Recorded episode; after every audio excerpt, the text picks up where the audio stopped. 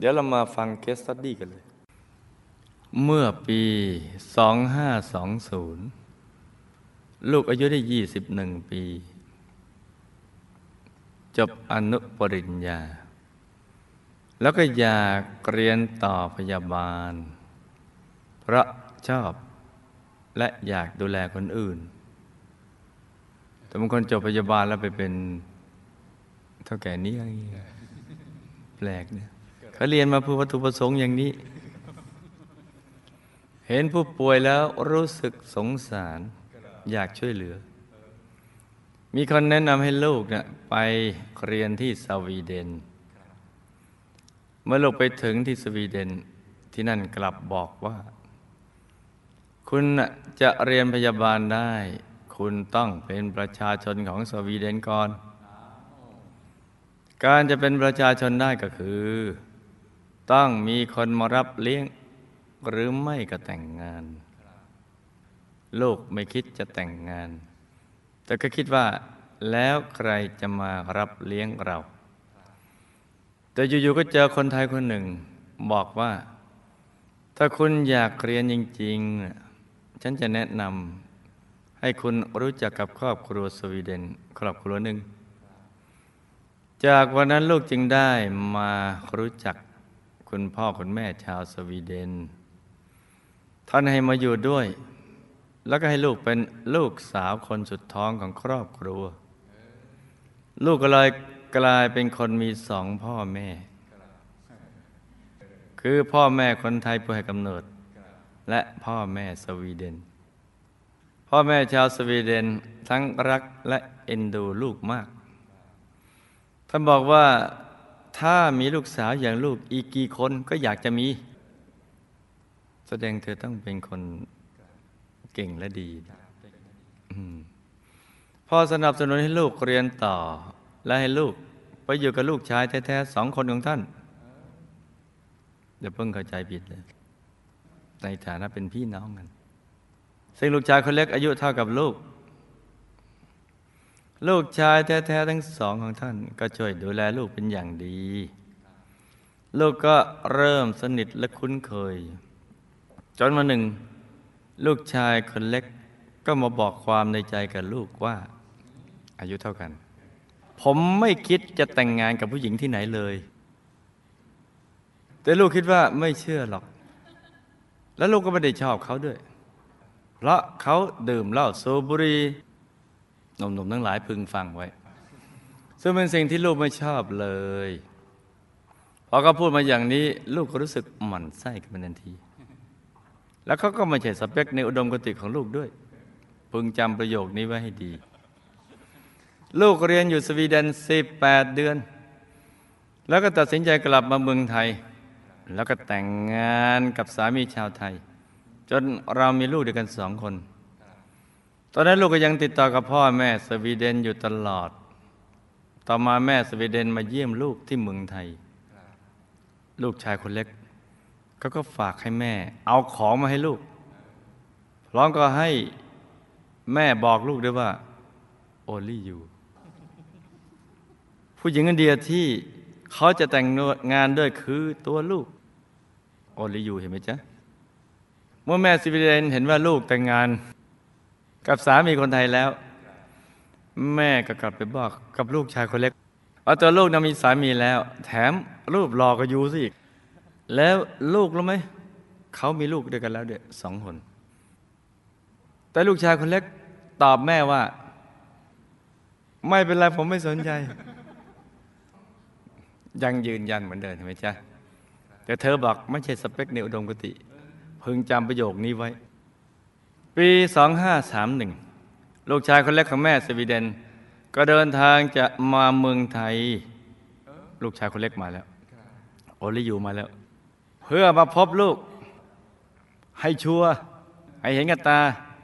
และแล้วเขาก็พบลูกพร้อมกับสามีและลูก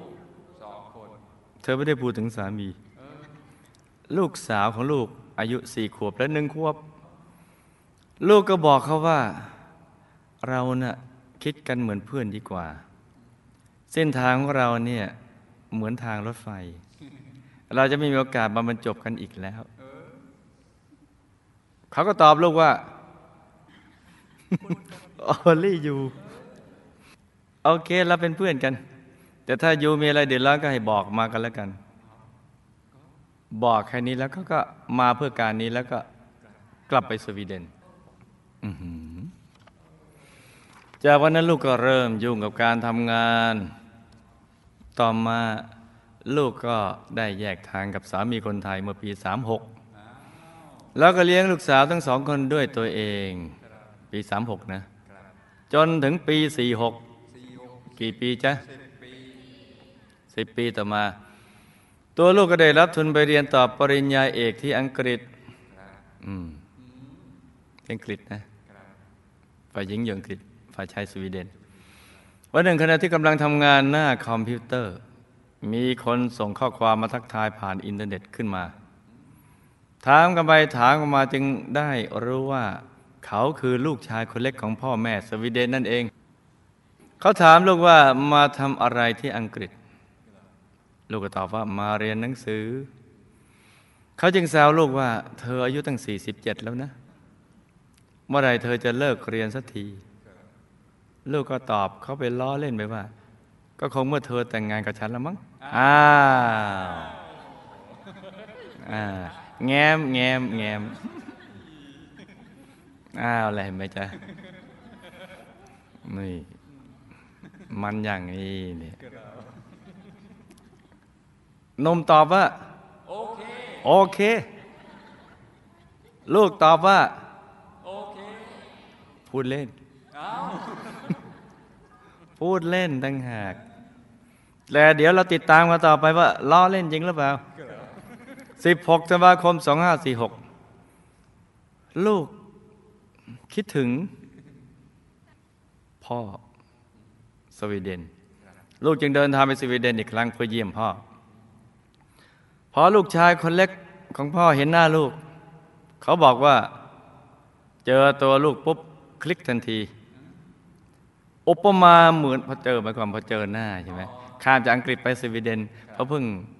อะไรล่ะล้อกันหยกๆว่าตั้งแต่งงานกันนี่โอเค แล้วก็ฝ่ายสาวก็ไปเยี่ยมพ่อ ฝ่ายชายเห็น ทันทีที่เห็นเหมือนอะอุปมาสิ เหมือนโดนอะไร อะ เหมือนโดน อะ เหมือนโดน อะ อะเหมือนโดนไฟฟ้าดูดกรรมประเทศแปลงโฉมการประเทศแผลงสอน เดี๋ยวนี้ก็ใช้ M16 จริงแล้ว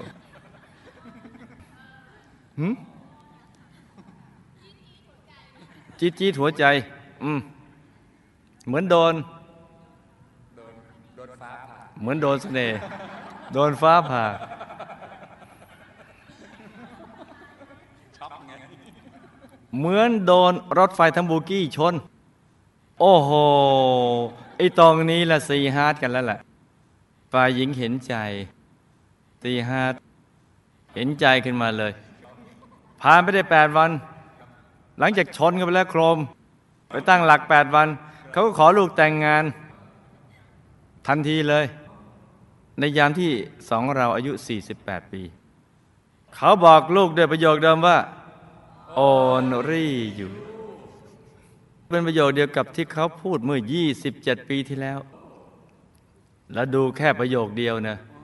ไม่น่าเชื่อจริงๆ เพราะเส้นทางของเรามาเจอกันได้ และแล้วตัวลูกเข้าพิธีแต่งงาน อีกครั้งในเดือนกุมภาพันธ์2547หนึ่งปี ระหว่างนั้นลูกก็บินไปมา ระหว่างอังกฤษกับสวีเดนเพื่อดูแลพ่อ พ่อสวีเดนนะจ๊ะ แม้ท่านอายุ 80 กว่าแล้ว แต่ท่านก็ดูแข็งแรง ไม่เจ็บป่วยอะไรเลย ลูกจะคอยไปล้างหน้านวดเท้าท่าน ไปเดินเล่นกับท่าน คุยกับท่าน เรามีความสุขมาก ลูกบอกกับพ่อชาวสวีเดนว่า แต่ก่อนหนูรักพ่อ ในฐานะเป็นลูกสาวคนเล็กของพ่อ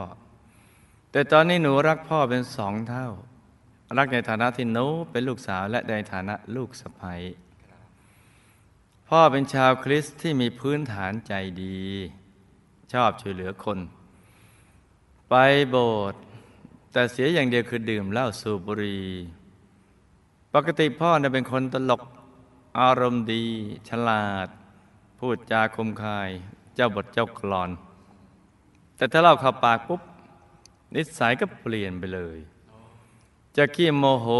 ขี้บน่นขี้งุดหงิดน่ากลัวไม่น่าเข้าใกล้ ไม่อยากอยู่ด้วย พ่อดื่มเหล้าจัดมาก จนเป็นแอลกอฮอลิซึมโรคพิษสุราเรื้อรัง ขาดเหล้าไม่ได้เลย เป็นเวลา 20 ปี แต่พ่อก็ยังดูแข็งแรงดี คือดื่มจากน้อยไปเรื่อยกระทั่งร่างกายมันคุ้น ใจก็คุ้นด้วย สิงหาคม2547 หลังจากแต่งงานได้ 6 เดือน ลูกก็เดินทางกลับเมืองไทยเพื่อใช้ทุน ส่วนสามีก็ทำธุรกิจอยู่ที่สวีเดนสามสี่เดือนเราถึงจะเดินทางมาพบกันทีหนึ่งปีหนึ่งก็พบกันสี่ครั้งมั้งพฤศจิกายน2547 สามีโทรมาบอกว่า พ่อตรวจพบว่าเป็นมะเร็งตับอ่อนระยะสุดท้าย ต้นเดือนกุมภาพันธ์2548 สามีโทรมาอีกครั้ง บอกว่าพ่อไม่ไหวแล้ว เธอต้องมาหาพ่อเป็นครั้งสุดท้ายแล้วล่ะ ลูกตกใจมาก บอกกับพ่อทางสายโทรศัพท์ว่า พ่อยังไปไม่ได้นะคะ จนกว่าหนูจะไปถึง ขอให้หนูได้กอดพ่อเป็นครั้งสุดท้าย พ่อต้องรอหนูด้วยนะคะ พ่อก็พยายามใช้ความพยายามในการตอบมาในสายว่า พ่อจะรอลูกดูเขารักกันมากเลยเนะี่ยรักจริง ๆ เลย เหมือนพ่อเลย ลูกบินโดดถึงสวีเดน เที่ยงวันที่ 12กุมภาพันธ์2548 ลงเครื่องปุ๊บก็ไปหาพ่อก่อนเลย พ่อดีใจมาก บอกว่าพ่อเนี่ยฝันไปหรือเปล่า ลูกมาหาพ่อจริง ๆ หรือ ลูกดูซิว่า พ่อเนี่ยลืมตาทั้งสองข้างจริง ๆ หรือเปล่า มันสะเทือนอารมณ์จริง ๆ เลยนะหลังจากนั้นพ่อก็เริ่มมีอาการดีขึ้นมาก หน้าเป็นสีชมพู เหมือนจะหายจากโรคร้าย ลูกอยู่กับพ่อตลอดจนถึงวันที่ 15 กุมภาพันธ์ผ่านวาเลนไทน์มาได้หนึ่งวัน ลูกคิดอยากจะช่วยพ่อให้ได้รู้จักบุญ จึงได้นำหนังสืออยู่ในบุญ ปิดให้พ่อดูบนเตียงผู้ป่วย ท่านได้ดูภาพเสาแก้วพันปี ลูกบอกว่า ได้สร้างเสาแก้วไว้ แล้วก็จะรึกชื่อไว้ตรงนี้นะ อยากให้พ่อได้ปิติใจกับการสร้างสิ่งนี้ได้จารึกชื่อพ่อไว้ตรงนี้ ลูกก็ไม่ค่อยมั่นใจว่าพ่อจะเข้าใจเรื่องบุญนี้ขนาดไหน เพราะพ่อเป็นคริสต์มาตลอดชีวิต 82 ปี เหลืออยู่แค่สามวันเท่านั้นเอง ลูกจึงบอกพ่ออีกว่า เสาแก้วพันปี จะอยู่รอบมหาธรรมกายเจดีย์และลูกก็เปิดหน้าที่มีองค์พระธรรมกายประจำตัวสีทอง เปิดให้ดูเท่านั้น แต่ลูกไม่ได้พูดอะไร ทันทีที่พ่อเห็น พ่อก็พูดขึ้นมาทันทีว่า พ่อจะขอสร้างองค์พระนี้ได้ไหม พูดเองเลย ไม่มีการชี้นำลูกตกใจมาก เพราะยังไม่ได้บอกเลยว่าสามารถสร้างพระได้ คือยังไม่ได้บอกอะไรเลย พ่อตั้งใจจะสร้างได้ขอเองแหละว่าพ่อจะขอสร้างองค์พระที่ได้ไหมขนาดนอนอยู่บนเตียงคนป่วยเนะแล้วเป็นคริสต์มา82 ปี เหลือสามวันสุดท้ายกันนั่นเอง ลูกรีบตอบว่า พ่อสร้างได้จ้ะแล้วชื่อของพ่อจะถูกจารึกที่ฐานขององค์พระด้วยนะ ลูกดีใจมาก ที่พ่ออยากสร้างบุญที่ตัวเอง จึงรีบเอาปัจจัยสร้างองค์พระและเสาแก้วมาให้พ่อ ได้อธิษฐานบนเตียง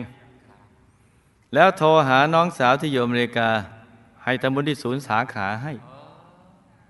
จบตรงนั้นแล้วก็คลิกไปตรงนั้น เราตัดกันทางบัญชีได้ เนื่องจากที่สวีเดน ไม่มีศูนย์สาขาเลยต้องกลิ้งไปที่อเมริกา หลังจากวันที่ได้ทำบุญ ลูกจะบอกพ่อเสมอว่า พ่อจ๋าเราไปเจอกันที่วัดพระธรรมกายนะจ๊ะ พ่อรับปากว่าพ่ออยากมาวัด ช่วงเวลาที่พ่อนอนพลิกไปพลิกมา พ่อจะพูดตลอดว่า พ่อคิดถึงคิดถึง พ่อคิดถึงองค์พระที่ได้สร้าง พ่อคิดถึงวัด พ่อคิดถึงวัด ท่านพูดอยู่ตลอดเวลาเลย พ่อสั่งกับทุกคนทันทีว่า ใครก็ตาม นี่พินัยกรรม สุดท้ายก่อนจากไป ใครก็ตามที่จะมางานศพของพ่อ พ่อไม่กลัวตายเลยเห็นไหม ไม่กลัวแล้ว ใครก็ตามที่จะมางานศพของพ่อ อย่าเอาดอกไม้มาวางหน้าหลุมศพ ให้เอาเงินค่าดอกไม้ใส่ซอง แล้วมาสร้างองค์พระธรรมกายประจำตัวแทน สุดยอดจริง ๆเลย เป็นพินัยกรรมฉบับสุดท้ายด้วยวาจา และวาจานี้ได้ประกาศไปทั่วโลกแล้ว เพื่อบอกชาวโลกได้รู้ไว้ว่าทำถูกหลักวิชา เห็นไหมจ๊ะ เพราดอกไม้มาวางหน้าหลุมศพก็ช่วยอะไรพ่อไปได้ แต่ว่าเงินค่าดอกไม้ใส่ซองมาสร้างองค์พระสิตรงนี้แหละช่วยพ่อได้ ลูกอัศจรรย์ใจมาก ที่พ่อสามารถเข้าใจเรื่องการสร้างพระได้ด้วยตัวเอง แล้วท่านคิดถึงบุญองค์พระที่ได้สร้างตลอดระยะเวลาสามวันสุดท้ายของชีวิต จากวันที่ 15นะจนเมื่อวันศุกร์ที่ 18 กุมภาพันธ์2548 พ่อก็จากไปอย่างสงบ จังหวะก่อนพ่อเสียชีวิต พ่อสุดมาก อาเจียนออกมาเป็นเลือด ในระหว่างนั้นลูกจะพูดตลอดเวลาว่า พ่อ แดด เดี๋ยวเราจะไปเจอกันที่วัดนะ สายตาสุดท้ายของพ่อของชีวิต พ่อมองมาที่ลูก เพราะว่าพูดไม่ได้แล้ว ส่งซิกมาทางสายตา ลูกก็หวังว่าแม่พ่อตายไปแล้ว พ่อคงมีโอกาสได้เห็นวัดพระธรรมกาย และองค์พระที่ท่านได้สร้างสักครั้งหนึ่ง นี่คือความหวังของลูกสาวและลูกสะใภ้ซึ่งอยู่ในคนคนเดียวกันนี่แหละลูกตีตัวเครื่องบินกลับเมืองไทยวันศุกร์ที่ 25กุมภาพันธ์ซึ่งเป็นวันที่เจ็ดหลังจากพ่อเสียชีวิต แต่ก็แปลก ไม่ว่าจะกี่ครั้งต่อกี่ครั้ง ที่ลูกดูเวลาเดินทางที่ตัวเครื่องบิน จะเห็นว่าเครื่องออกสี่ทุ่มทุกครั้งเอ๊ะแปลว่าอะไรเนี่ยแต่พอไปถึงสนามบินเขากลับบอกว่าเครื่องบินไฟล์นี้ออกไปตั้งแต่สองทุ่มแล้ว ลูกต้องเดินทางพรุ่งนี้แทน ลูกต้องกลับไปนอนที่บ้านในสวีเดน ซึ่งเช้ามืดวันรุ่งขึ้นประมาณทีห้าลูกกับสามี ก็ฝันในเวลาเดียวกัน สามีฝันว่าพ่อโทรศัพท์มาหา แล้วก็ได้พูดคุยซักถามพ่อว่าเป็นอย่างไรบ้าง โลกหน้าเป็นอย่างไร อย่างกับพระเจ้าปายาสิ ส่วนตัวของลูกก็ฝันถึงพ่อเช่นกัน ลูกฝันว่าพ่อมายืนอยู่ข้างหน้า พ่อหน้าตาดูสดใส ดูมีความสุขสุขภาพดี แข็งแรง แขนขาดีปกติ ท้องไม่โตเหมือนตอนที่ป่วยเป็นมะเร็ง ดูสิฝันไหน จะตรง คำถาม พ่อตายแล้วไปไหน ท่านได้มาที่วัดตามที่ได้ตั้งใจไว้ก่อนตายหรือไม่ ถ้าท่านได้มาที่วัดแล้ว ท่านมีความรู้สึกอย่างไรบ้าง ท่านได้รับบุญที่อุทิศและมีข้อความฝากมาถึงหรือไม่ ทั้งทั้งที่พ่อสูบบุหรี่และดื่มเหล้าจนเป็นพิษสุราเรื้อรังนี่เห็นไหมจ๊ะนี่ของเมานี่แหละ แต่บุญแรกและบุญเดียว บุญแรกและบุญเดียวในชีวิตของพ่อที่เป็นชาวคริสต์ตลอด 82 ปีที่มีโอกาสได้ทำในพระพุทธศาสนา คือการสร้างองค์พระและเสาแก้ว บุญนี้ส่งผลให้พ่อในปรโลกอย่างไร ถ้าท่านไม่มีโอกาสได้ทำบุญนี้ ท่านจะเป็นอย่างไร นี่คำถามนี้น่าศึกษาทีเดียว ทำไมพ่อเป็นชาวต่างชาติและต่างศาสนามาตลอด 82 ปี แต่สามวันสุดท้ายกลับมาเข้าใจและตัดสินใจสร้างบุญด้วยตัวเอง กับหมู่คณะพ่อมีความเข้าใจเรื่องสร้างของพระสาวแก้วตามที่ลูกบอกมากน้อยแค่ไหน การที่ลูกสามีฝันถึงพ่อเป็นพระพ่อมาจริงหรือเปล่าทำไมลูกถึงมองดูเวลาในตัวเครื่องบินผิด จนทำให้ตกเครื่องต้องอยู่ค้างต่ออีกหนึ่งคืน เป็นเรื่องเกี่ยวกับพ่อหรือไม่ การที่พ่อสายคนเอาค่าดอกไม้ วางหน้าหลุมศพมาทำบุญองค์พระ เพิ่มเติมอีก หลังจากที่ท่านเสียชีวิตไปแล้ว ท่านจะได้บุญเหมือนกับที่ท่านทำด้วยตัวเองหรือไม่เนื่องจากสวีเดนไม่มีศูนย์ ลูกจึงต้องใส่ซองทำบุญให้พ่อ อธิษฐานแล้วโทรข้ามทวีปให้น้องสาวทำบุญถวายที่ศูนย์ให้ไปก่อน โดยที่พ่อไม่ได้ถวายกับพระด้วยมือของท่านเอง จะได้บุญเหมือน หรือต่างกับที่ถวายด้วยมือตนเองหรือไม่อย่างไร และกราบขอคำแนะนำด้วยนะคะว่า ยามวิกฤตของชีวิตเช่นนี้ควรทำบุญอย่างไร แม่ชาวสวีเดนท่านตายก่อนพ่อสี่ปี ด้วยโรคถุงลมโป่งพอง ซึ่งพ่อเคยบอกว่า พ่อรักแม่มาก ถ้าพ่อตายแล้ว พ่อจะไปอยู่กับแม่ ตอนนี้ท่านได้อยู่ด้วยกันหรือไม่ทำไม ขณะนี้แม่อยู่ที่ไหน แม่รู้หรือไม่ว่า พ่อเสียชีวิตแล้ว บุพกรรมใดลูกจึงมีพ่อแม่สองคู่ คือพ่อแม่ไทย และพ่อแม่สวีเดน แล้วทำไมลูกถึงรู้สึกผูกพันกับพ่อแม่ชาวสวีเดนนี้มาก ลูกและสามีชาวสวีเดนสร้างบุพกรรมใดร่วมกันมา สามีจึงรอแต่งงานกับลูก ซึ่งอยู่คนละประเทศคนละทวีปถึง 27 ปีทั้งทั้งไม่ใช่ในสเปค และขณะที่อายุขนาดนี้ทำอย่างไรจึงจะสามารถประคับประคองชีวิตคู่ไปได้ตลอดคะบุพกรรมใดทำให้ตระกูลสามีชาวสวีเดน ตั้งแต่รุ่นปู่ของเขา คนในตระกูลเป็นผู้ชายทั้งหมด พี่น้องปู่ก็เป็นชายหมด ลูกของปู่มีห้าคนก็เป็นชายล้วนพ่อของสามีรวมถึงพี่น้องของท่านเองก็มีแต่ลูกชายและหลานชาย ผู้ชายเป็นทีมเลย ปู่พ่อ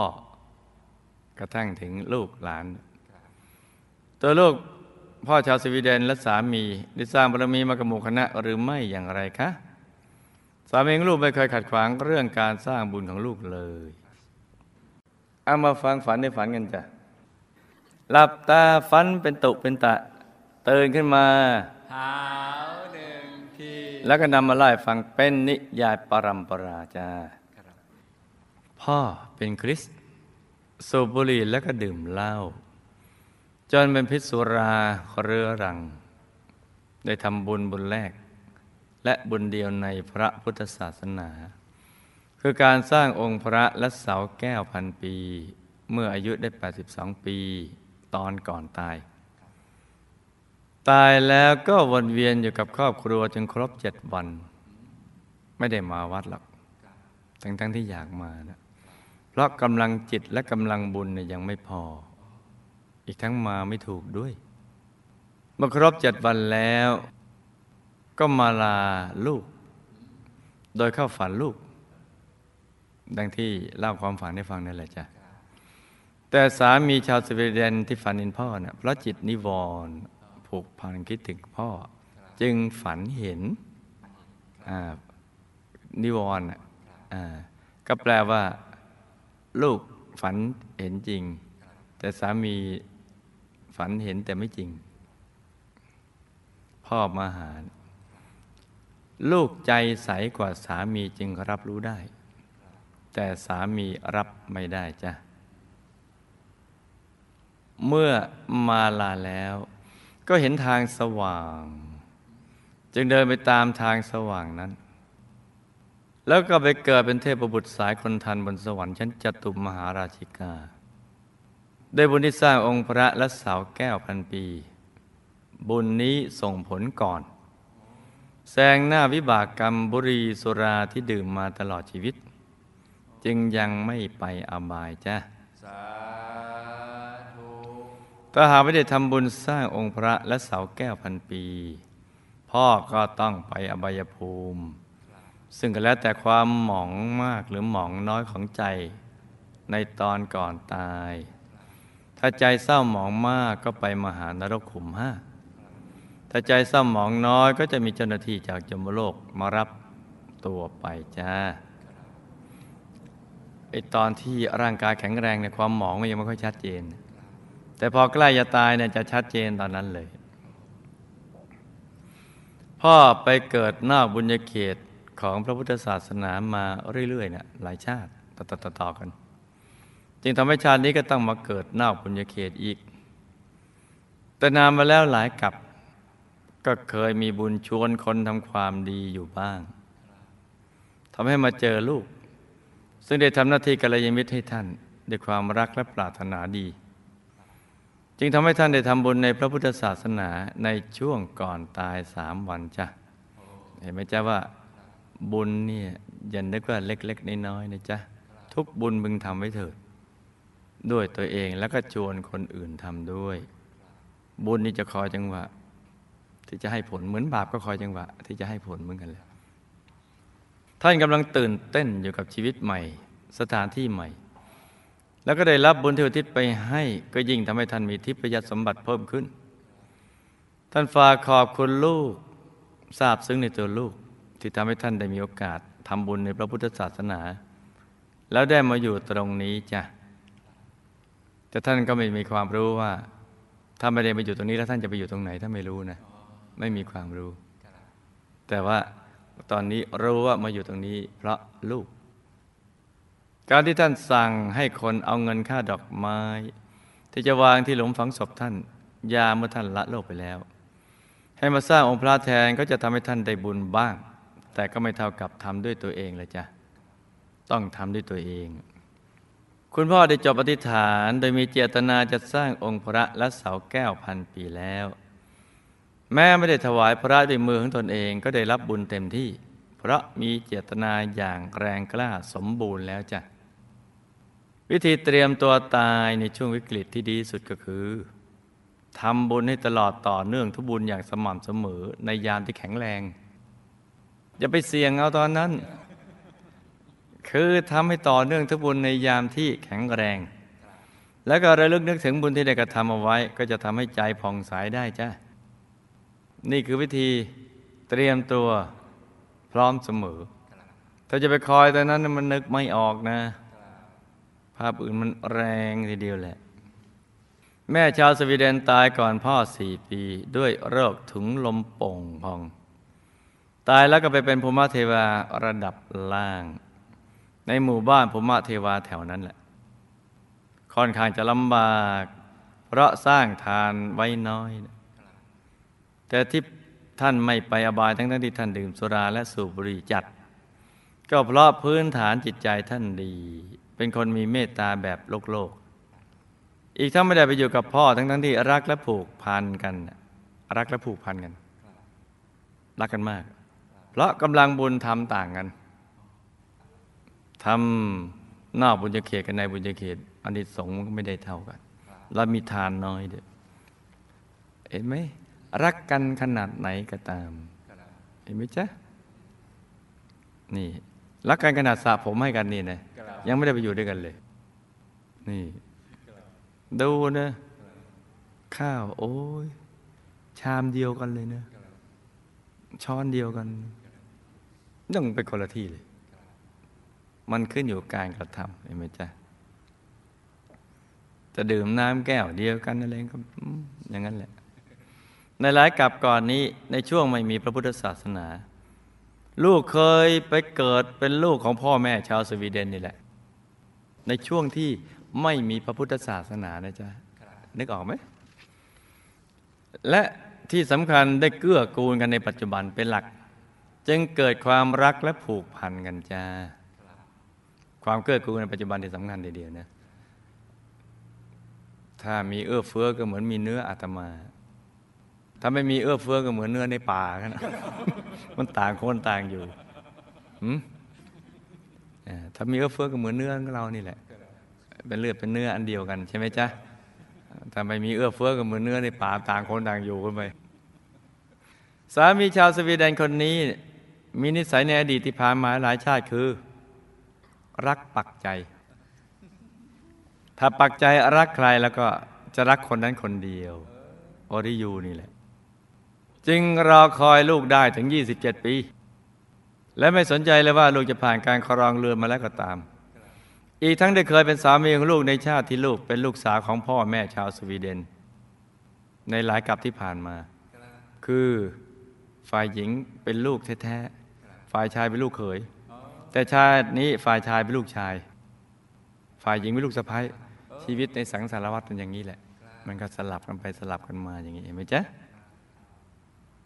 อีกท่านได้เคยเป็นสามีของลูกในชาติที่ลูกเป็นลูกสาวพ่อแม่ชาวสวีเดนในหลายกับที่ผ่านมาในช่วงที่ไม่มีพระพุทธศาสนาดังกล่าวเลยจ้ะลูกจะประคองชีวิตกันได้ก็ต้องเกื้อกูลกัน ต้องรักกันในเวลาเดียวกัน แต่โกรธกันคนละเวลา หรือดีสุดคือไม่โกรธกันเลยนั่นแหละรักและผูกพันกันนั่นแหละจ้าตระกูลสามีชาวสวีเดนตั้งแต่รุ่นปู่ลงมามีแต่ผู้ชายล้วนๆ แม่ลูกและหลาน เพราะในอดีตสมัยเกิดในสังคมเกษตรกรรม ต้องการแรงงานเยอะ จึงตั้งความปรารถนาอยากจะมีแต่ลูกผู้ชาย เพราะในยุคนั้นถ้ามีลูกสาวก็จะต้องไปอยู่ในตระกูลอื่น แต่ถ้ามีลูกชายก็จะได้ลูกสาวตระกูลอื่นมาอยู่ในตระกูลตัว จะได้เป็นเครื่องทุนแรงในการทำงานดังนั้นมักจะตั้งจิตปรารถนาอยากจะได้แต่ลูกหลานผู้ชายเสมอๆ ในทุกครั้งที่ไปช่วยงานกุศลสาธารณประโยชน์ส่วนรวมของยุคนั้น